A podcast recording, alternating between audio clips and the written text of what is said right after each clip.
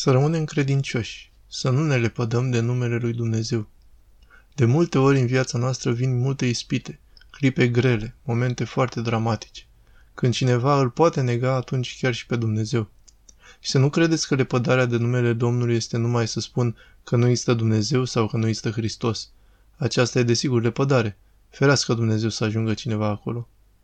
Însă lepădarea de numele Domnului este și compromisul nostru în păcat. Pot să spun, nu contează, nu s-a întâmplat nimic.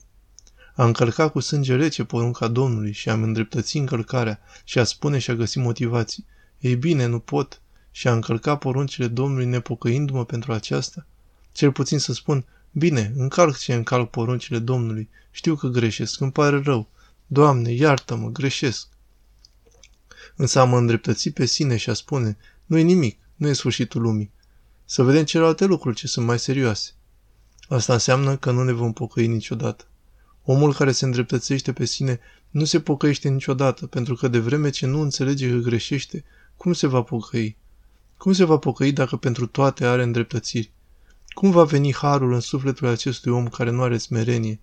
Pentru că, în esență, omul mândru e cel care mereu se îndreptățește. Cel mândru, orice ar face și crimă să facă, va găsi o îndreptățire. Bine, eu am făcut-o, dar pentru cutare și cutare motiv. Se va îndreptăți pe sine. Nu se smerește să-și ceară iertare spunând, am greșit, eu sunt de vină, sunt om neputincios, pătimaș.